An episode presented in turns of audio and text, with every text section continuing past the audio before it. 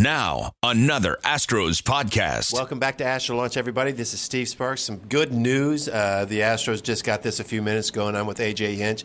A J, you want to share with everybody what we just learned? Well, we get to come home uh, and come to Houston and, and you know see our families, help our community. Um, we'll be a quick trip home. I know we're going to have a day off on Friday. We're going to play a doubleheader on Saturday at Minute Maid and then a game on Sunday before we leave for our road trip. But Um, a lot of relieved players and coaches and, and staff here that get to come home, and, and those hugs when we get home with our family will be pretty tight. Almost like a sleepwalk game last night. Do you attribute that to some cloudy minds, or do you attribute that to just a lackluster starting pitcher? Uh, you know, I think a little bit of both. You know, I think we had some weird travel, but the Rangers did too. You know, I think to give credit to the Rangers, they beat us and, and played a little bit better or a lot better, and Um, we had some opportunities late or early to break the game open and, and didn't. When they had their opportunities against our pitching, they did it. So um, more credit to them. You know, obviously when you get down the way we did, I think that's when the lackluster part of the game starts and, yeah. the, and your mind starts to wander and, and you check out a little bit. And, yeah. and uh, you know, obviously I don't like that as a team because we're a better team than that. But uh, the night was a, was a pretty much a total loss. Hey, in nineteen ninety-two, I saw this kid in Midwest City, Oklahoma. He was an American Legion player, and he got two knocks and pitched the last inning with, with dirt all over the front of his uniform. It reminded me of what we saw J D. Davis last night. I'm talking about you, but uh, it was one of those American Legion nights for J D. Davis. Yeah, you know, those are those are uh, those aren't great nights when you're the manager, because that means I had to bring in a position player. But yeah. you know, I saw J D. Davis pitch in college, and there were a lot of scouts that liked him as a pitcher as much as they liked him as a as a as a position player. And um, great delivery, good yeah. stuff. The breaking ball to end with Chu. Um, yeah. Kind of makes me want to use him again, but I'd rather use him in a blowout where we're winning by a ton and, and right. test him that way. But, um, you know, obviously the one smile of the night was probably when, when J D struck out Chu and came off the field, got the ball from Gattis, um, and we had a little laugh about it. I'll never forget in spring training, A J, you told me that when you watched Derek Fisher, you thought when he got to the major leagues, he'd even raise his mm-hmm. level of play even more. Struggling a little bit right now. What are you seeing with him? You know, just the league adjusting to him. Uh, you know, his biggest hole in his swing is up. Mm-hmm. They, they pitch him up. They pitch him in with velocity.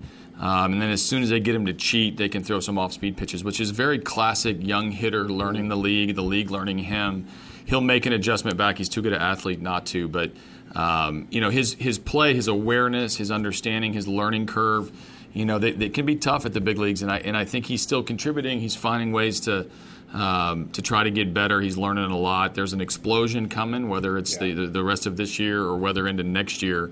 Uh, but these learning lessons are, are, are, you know, are hard for players. And these learning lessons, the mental state, where is he at with that? He's good. You know, I, some of his playing times got, I've taken away because some other guys are playing a little better. Jake Marisnik's played very well. Marvin Gonzalez is having an exceptional season. So I, I think that's the, the biggest adjustment is in the minor leagues you get a chance to get thrown out there every single day. And for the most part, I'm patient uh, with players at this le- even at this level. But as we start to get healthy and we start to, to the at-bats start to shrink, you got to play. You got to play well to be in there.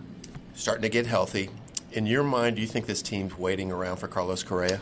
A little bit. You know, I think there's a, there's some anticipation. Uh, it started when we got McCann and Gattis back, and then and then you know we got a little bit healthier in the on the mound, getting uh, Will Harris back. Yeah. Lance McCullers is right around the corner, and, and and I think there's a little bit of a a wait and see approach. You know, we're trying to win every game. We're not we're not cashing in the season. We're not expecting anything other than our best on a nightly basis, but.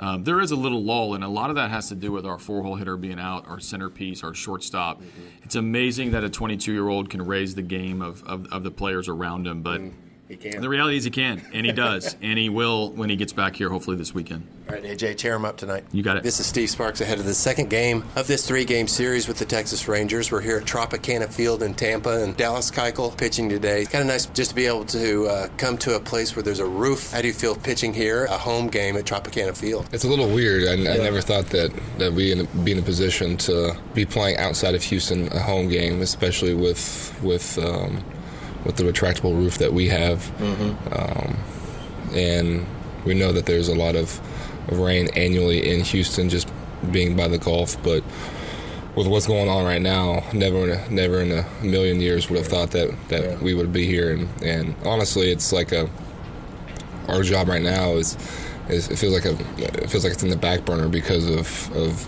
the fans that we have, the people in Houston, and, and just the surrounding areas, and and uh, it really speaks volumes right now to the to the servicemen and women and the people of Houston mm-hmm. trying to help one another and kind of rally around each other and, and make sure that everybody's safe and sound. And um, it, it's it's one of those things where it's going to take a few days to kind of sink in, especially since we left right before the storm hit, and now not being able to go back into the city for sure. And I know you guys are playing with heavy hearts and distracted minds and all of that. How are you going to be able to cope with pitching tonight? Well, once we get in between the lines, I think the competition will take over, but you never really forget what's going on back home, especially with a city that's really taken us taken us under its its wing. And um, and I know a lot of a lot of the fans, a lot of the people in Houston have been wanting the Astros to be good for a very long time, and we're to the point now where we're we could make a very serious World Series run. So we want to do this for, for the fans. We want to do this for the city of Houston and, and everybody back home. That's and just everybody in the in the Houston area. You feel like a, almost an extra burden just to try to help uh, those people ease the ease the pain on what they're going through by playing well and give them something to think about and, and to cheer for. Yeah, it's it's no longer about yourself. It's yeah. it's about others, and that's that's what. Uh, That's what make this, makes this country great is, is in times of need, everybody rallies around each other, and, and that's what it's all about. And, and kind of kind of begs the question, why can't this be what it's like at all times? It, it shouldn't take uh, it shouldn't take a natural disaster to, to really have everybody rally around each other. And, and uh, but no, we appreciate everything going on back home with, with everybody helping each other out, and and. Um, That's what's that's what's going to get us through this this long stretch. On a lighter note with Dallas Keuchel, real quick, how are you feeling right now? You look good. The last four starts have been very solid. You feel as good as you look?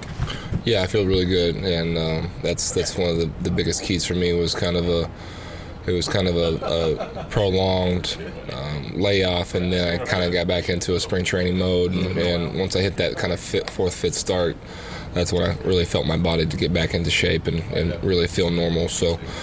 I'm um, just going to try to ride this wave and, and uh, hopefully lead the team into the playoffs and a uh, deep playoff run. There you go. That's Dallas Keuchel. Dallas, thanks for catching up. Good luck tonight, and uh, thanks for the words. Thank you. Thanks for having me. This has been a production. And whoever in this crowd wasn't standing before, well, they're getting to their feet now. Of the Houston Astros. This place is rocking right now. Radio Network.